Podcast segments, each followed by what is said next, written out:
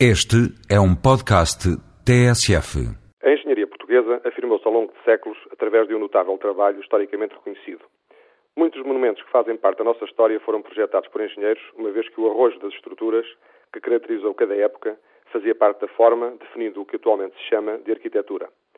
Apesar desta evidência, muitos querem hoje impor um exclusivo protagonismo para os arquitetos, não olhando a meios para atingir os fins.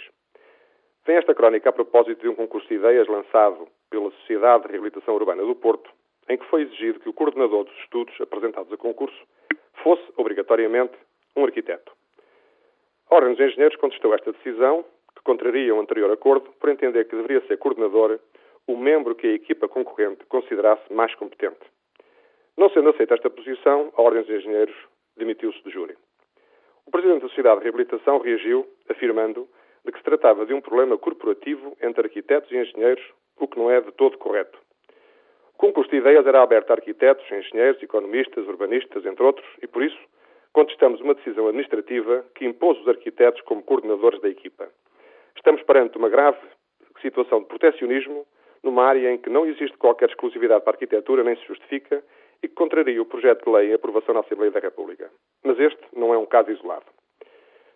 Responsável pelo projeto das abóbadas do Mosteiro da Batalha, historicamente conhecido por Mestre Afonso Domingos, passou recentemente a ser designado pelo arquiteto Afonso Domingos, apesar de estar em causa uma estrutura.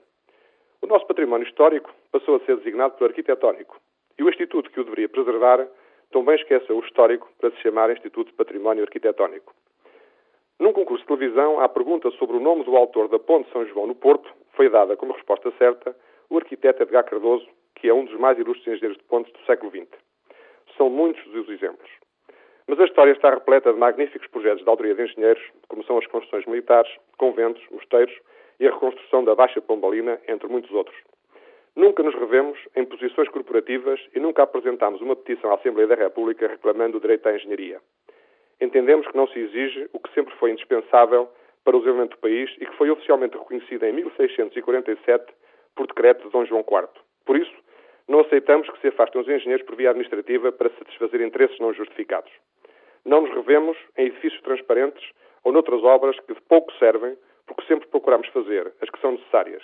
Que o diga a cidade de Porto, conhecidas que são mundialmente as suas magníficas pontes.